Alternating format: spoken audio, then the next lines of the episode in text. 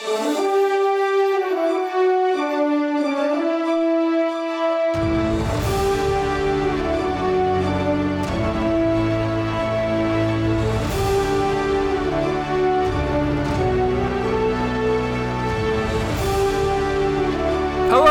and welcome back to Archives of Fabella Daily, the podcast taking a magical world where you secretly always wanted it to go. Today is July 12th, equal to Cancer 22nd. Books are available on Amazon. Please rate and review the podcast on iTunes or wherever you listen to your podcasts, and hit that subscribe button for more great stories right in your feed. July 12th, 1801 is the date of the Second Battle of Algeciras. The British fleet defeats the French and Spanish fleets. In the magical wonderland of Fabella, a shipwrecked crew first used their guns and ammunition to combat warlocks. I'm Dylan Foley, and this is Archives of Fabella.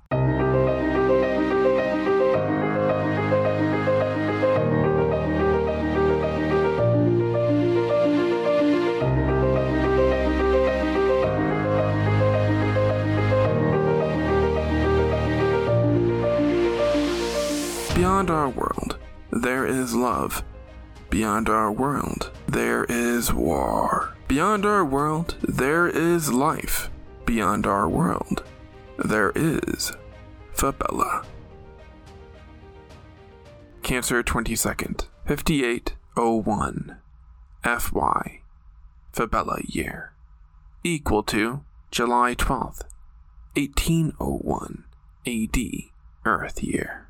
The USS Insurgent, captained by John Fletcher, is reported missing and lost at sea to the President. What he doesn't know is that the USS Insurgent was suddenly pulled inside a portal in the middle of her voyage and crash landed in Fabella's eastern seaboard.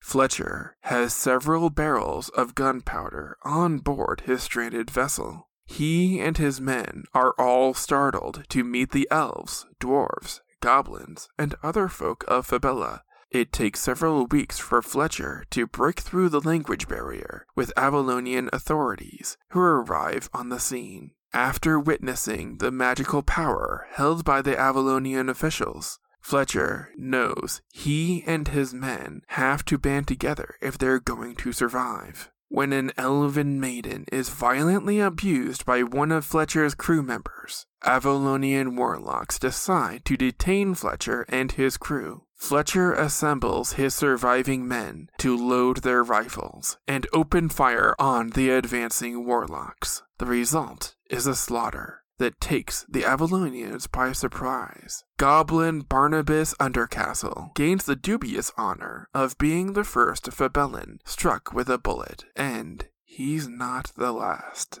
The stranded Americans' use of firearms takes the warlocks by surprise. The Avalonians retreat out of fright. Not enough is known about this ammunition for the Avalonians to risk more deaths. Fletcher realizes he's in an unprecedented situation here. At some point, the Avalonians are going to realize the storage of gunpowder will run out, leaving him and his crew in certain doom. He has to strike while the iron is hot and assemble an army. He starts by courting the more rebellious citizens of the colony where his ship has crash landed and finds a healthy amount of support for his campaign against the Avalonians. At the same time, Fletcher sends his men out and charges them with locating the materials necessary to create gunpowder cartridges and lead bullets for the upcoming battle. It's a showdown of epic proportions, as magic goes head to head with ammunition for the first time. The first battle for Fletcher and his merry band of Americans is a winning success, and there are many more to come.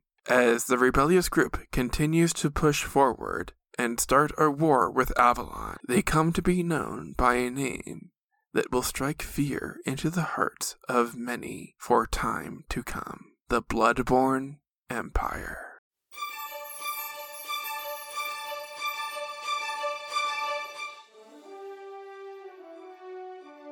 That's going to do it for us today.